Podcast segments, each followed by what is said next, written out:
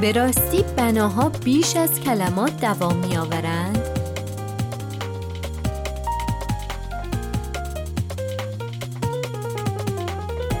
روی موج نمانا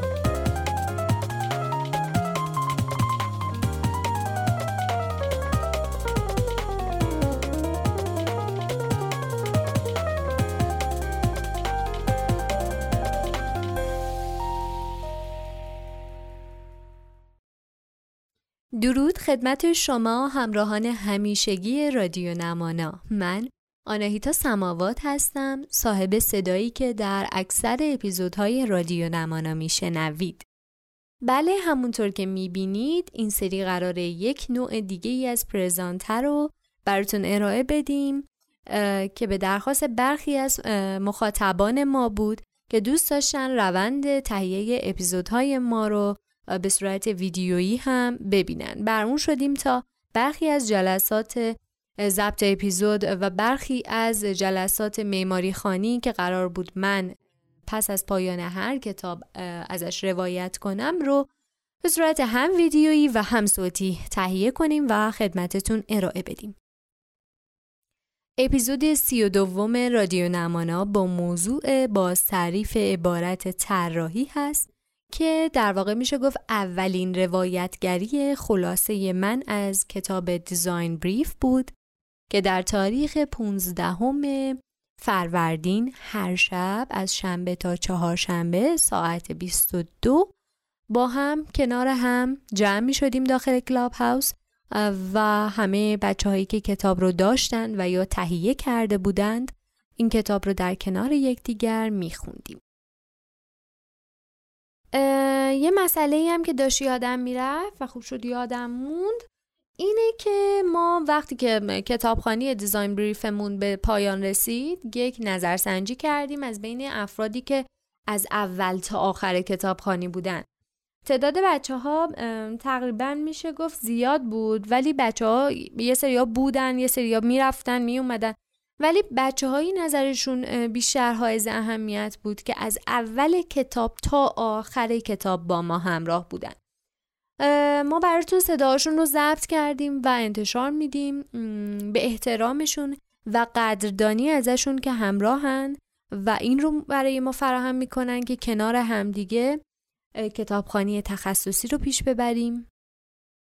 بذارید یه اعتراف کنم. من خودم جزو دست افرادی بودم که کتابخانی تخصصی برام یکم زور داشت.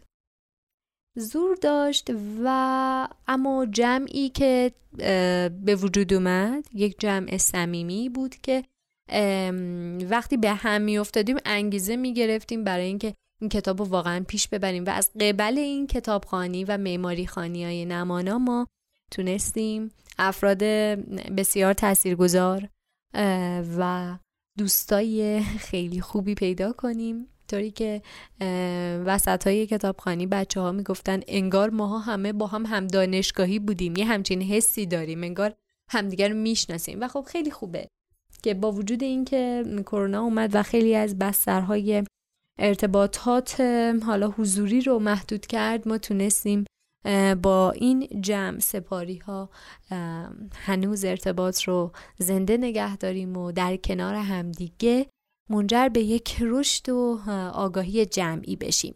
خیلی دوستتون دارم. اگر دوست داشتین به دوره معماری خانی دوم ما بپیوندین.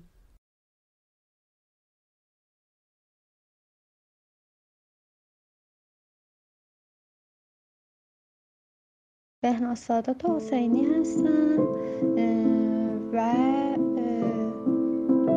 اون شبی که room معماری خوانی تشکیل دادن خانم سماوا من یکی از اعضایی بودم که عضو شدم یعنی توی کلاب هاوس. همینطوری داشتم club های معماری رو میگشتم که این club رو دیدم برام جذاب اومد و خوشبختانه شب اولی بود که بچه ها استارت کتابخوانی رو زدن و کتابی که انتخاب کرده بودن دیزاین بریف بودش. دو تا حسن دو تا حسن مثبت داشتش دو تا اتفاق خوبی که تو این ماجرا بودش. اولیش آشنایی با بچه های فعال معماری بود خود آناهیتا جان فرشه جان آقای محمد جواد آقای سجاد و قسمت دوم ماجرا خود همون کتاب بودش که برای من یه نفر که همراه شدم و کتابخانی رو پیش بردم خیلی مفید بود. اولش اینکه محتوای کتاب که بسیار کمک می‌کرد تو روند طراح بودن طراحی کردن طراحی تنظیم کردن و اینکه بدونیم جایگاه طراح کجاست و چجوری باید پیش بریم و حتی این شکست ها و موفقیت های طراحی باعث نشه که مثلا خودمون رو گم کنیم یا اینکه مثلا تو شکست ها فکر کنیم که دیگه آخر کاره. نه اینا همه روندیه که تو کلا طراحی باید بریم. و یه چیز مثبت دیگه هم که داشت این همخانه که شبا می‌کردیم. شبای اول من خودم خیلی استرس داشتم. و کم کم به مرور زمان این استرس رفت شد. فهمیدم مثلا این خوندن من زیاد چیز ترسناکی نیستش که بخوام استرس داشته باشم. کم کم مسلط شدم با بچه ها پیش رفتیم و این خیلی برای من مفید و امیدوارم که همین سلام خیلی خوشحالم از اینکه در جمع دوستان کتابخان و اهل مطالعه قرار گرفتم و این دوستان رو تازگی ها پیدا کردم و هر کدوم توی این مدت با همدیگه خاطرات خیلی دلنشینی رو داشتیم و خیلی خوش گذشت در کنار کتابخانی که داشتیم و از همه دوستانی که دارن صدامو میشنون هم خواهش می‌کنم که بیان به جمع ما ملحق بشن که فضای خیلی دوستانه و صمیمی داریم. اما کتابی که خانم آنایتا زحمت کشیده بودن انتخاب کرده بودن واسه مطالعه کتابی بود که ما رو از فضای آکادمیک و دانشجویی که داشتیم فراتر می برد و ما رو آشنا می کرد با یک سری اتفاقاتی که در آینده قرار باش مواجه بشیم و یک سری تجربه های گرانقدری رو و ارزشمندی رو در اختیار ما قرار می‌داد. و این تجربه ها هر لحظه واسه آینده ما موفقیت ما واسه تمام مراحل زندگیمون در آینده موفقیت آمیز بودن کارمون رو رقم می‌زنه و ما رو به موفقیت نزدیک می‌کنه و من خیلی خوشحالم از اینکه در این جمع قرار گرفتم و تونستم یک شبایی رو به گوشهای دوستان زحمت بدم که صدای من رو بشنون و بتونن از این کتاب بهره ببرن. خیلی خوشحالم با این حال. انشاءالله که کتاب های بعدی تجربه های بهتری رو واسه ما رقم بزنه. متشکرم یا علی. سلام. من هم تشکر می‌کنم. هم از گروه هم از ادمین. تجربه خیلی خوبی بود. یه نکته خیلی مثبتی که داشت این بود که ادمین قبل از اینکه وایس شروع بشه صفحات رو میفرستاد که اگر کسی می‌خواد روخونی کنه یکی دو بار بتونه از اون کتاب بخونه. این خیلی نکته مثبتی بود. و اینکه این کتاب بیشتر به نظر من یعنی این کتاب چیزی که از محتوای این کتاب فهمیدم بیشتر برای کساییه که توی دفتر طراحی کار می‌کنن. یعنی اون قشر از جامعه معماری که تو دفتر طراحی کار می‌کنن و تو تیم طراحی هستن. حالا نه تو تیم اجرا یا منتقد یا هر بخش معماری دیگه. ولی خب این هم این هم قشر هم کم نیستن. اتفاقا بیشترین قشر معماری همین قشرن که تو دفتر طراحی کار می‌کنن و به نظر من شاید مهمترینش. و تجربه یعنی کتاب فوق العاده ای بود واسه این اون قشر از اون جامعه معمارها. من بازم تشکر از ادمین و بچه های گروه. سلام. نکته حائز اهمیتی که می‌تونم در ارتباط با این دوره از کتابخانی بیان کنم این هستش که ادمین محترم زحمت میکشیدن و توی هر جلسه از کتابخانی یک خلاصه ای رو از محتوای چیزهایی که در جلسات قبلی بیان شده بود می‌گفتن و این علاوه بر اینکه برای کسایی که حضور داشتن در جلسه قبلی عالی بود کمک می‌کرد به افرادی که تازه به جمعمون اضافه شده بودن تا بتونن یک درک بهتری را از مطالب جلسات قبل داشته باشن و با خیال راحتتری ورود پیدا کنن به جلسه جدید و آگاهانه توی این مسیر با ما همراه باشن. نکته بعدی این بودش که توی کتاب یک فصلی در ارتباط با ارتباط طراح با کارفرما و نحوه رفتار طراح با کارفرما صحبت کرده بود که این خیلی نظر منو جلب کرد که چجوری طراح با کارفرما برخورد کنه و از چه سیاست رفتاری استفاده بکنه تا بتونه کارفرما رو جذب کنه و نظرات کارفرما رو اونجوری که توی فکر و ذهن خودش میگذره و بهتر هست رو به نوعی به کارفرما بفهمونه و اینکه نظرات خودش رو غالب کنه. و چگونگی برخورد کردن با کارفرما رو به طور کامل برای ما توضیح داده بود. حتی چند تا نمونه زده بود که کجا چه چیزی رو بگیم تا بتونیم خیلی موفق تر پیش بریم. و این برای من خیلی مفید بود. و اینکه در مورد این صحبت شده بود که توی عرصه تجارت چرا طراحان رو وارد نمی کنن و بعضی وقتا به خاطر اینکه کارفرماها معتقد هستند که حالا طراحها از لحاظ هزینه و مالی از لحاظ بازاری اطلاعات زیادی ندارن پس حق دخالت توی سری مسائل رو ندارن. و توی این کتاب تشویق کرده بود که خب طراحها باید در عرصه هایی که مربوط به تجارت هستن و به رشته خودشون هم مربوط هستن ورود پیدا کنن اطلاعات لازم رو داشته باشن. و فقط به اون بخشی که مختص خودشون هست ورود پیدا نکنن. یعنی در تمام زمینه هایی که مرتبط هست با رشته خودشون بیان یک اطلاعاتی رو داشته باشن تا در مواقع حرفی برای گفتن داشته باشن. سلام خدمت دوستان عزیز. خیلی خوشحالم که در این جمع حضور داشتم و در کنار شما این کتاب خونی انجام دادم. و تجربه جالب و جذابی بود برای خود بنده و امیدوارم این جمع و این گروه ادامه پیدا کنه و در کنار هم کتاب های بیشتر و با موضوعات جذابتری رو در کنار هم داشته باشیم. با تشکر. خب این کتاب رو من بارها استوری کردم و پست گذاشتم و غیره. ما قراره این کتاب رو در قالب چهار اپیزود الا پنج اپیزود با عنوانهای متفاوت که کاملا بر اساس سلیقه شخصی من بود براتون روایتگری کنیم. یه چیزی رو همین الان قبل از شروع این پادکست شروع کنم و بگم مطرح کنم در واقع. و اون این هست که بچه‌ها من قرار نیست اینفلوئنسر یا بلاگر باشم که قرار باشه یه متنی رو حفظ کرده باشم و چش تو چش دوربین بخوام براتون present کنم. نه. پادکست ماهیت صوتیه. و بنا به درخواست شما از روند این اپیزود ویدیو گرفته میشه. وگرنه ما بقیه داستان ها همونطور که می‌بینید به صورت سناریو تهیه شده. تهیه هم که نوشتم و خدمتتون ارائه میدم. همونطور که می‌بینید. خب اپیزود سی و دوم با موضوع باز تعریف عبارت طراحی.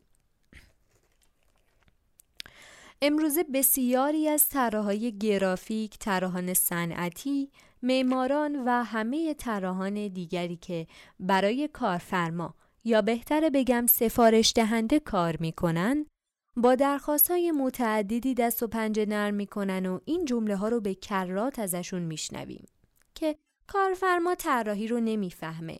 وقت کم میاریم کارفرما طرح رو خراب می‌کنه نمی‌ذاره خلاق باشم. اونا واسه ما ارزش قائل نیستن. و چه و چه و چه. یک بار به جای گله کردن از دیگران مشکل رو از درون خود جستجو کنیم. این اونا نیستن که اشتباه می‌کنن این ما هستیم که مقصریم. اگه حرفه طراحی اونچه برای انجام کار نیاز داره رو به دست نمیاره پس شرم بر ما نه اونا. این گناه ماست. بله واقعا به همین سادگی. این مسئولیت حرفه‌ای طراحی که رهبری رو به دست بگیره و افراد رو وادار کنه تا طراحی رو درک کنن.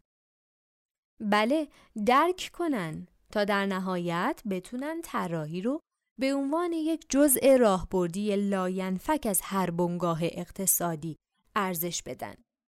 یاد بگیریم که درباره طراحی به عنوان یه عنصر تجاری راهبردی صحبت کنیم نه یه تشریفات تزئیناتی.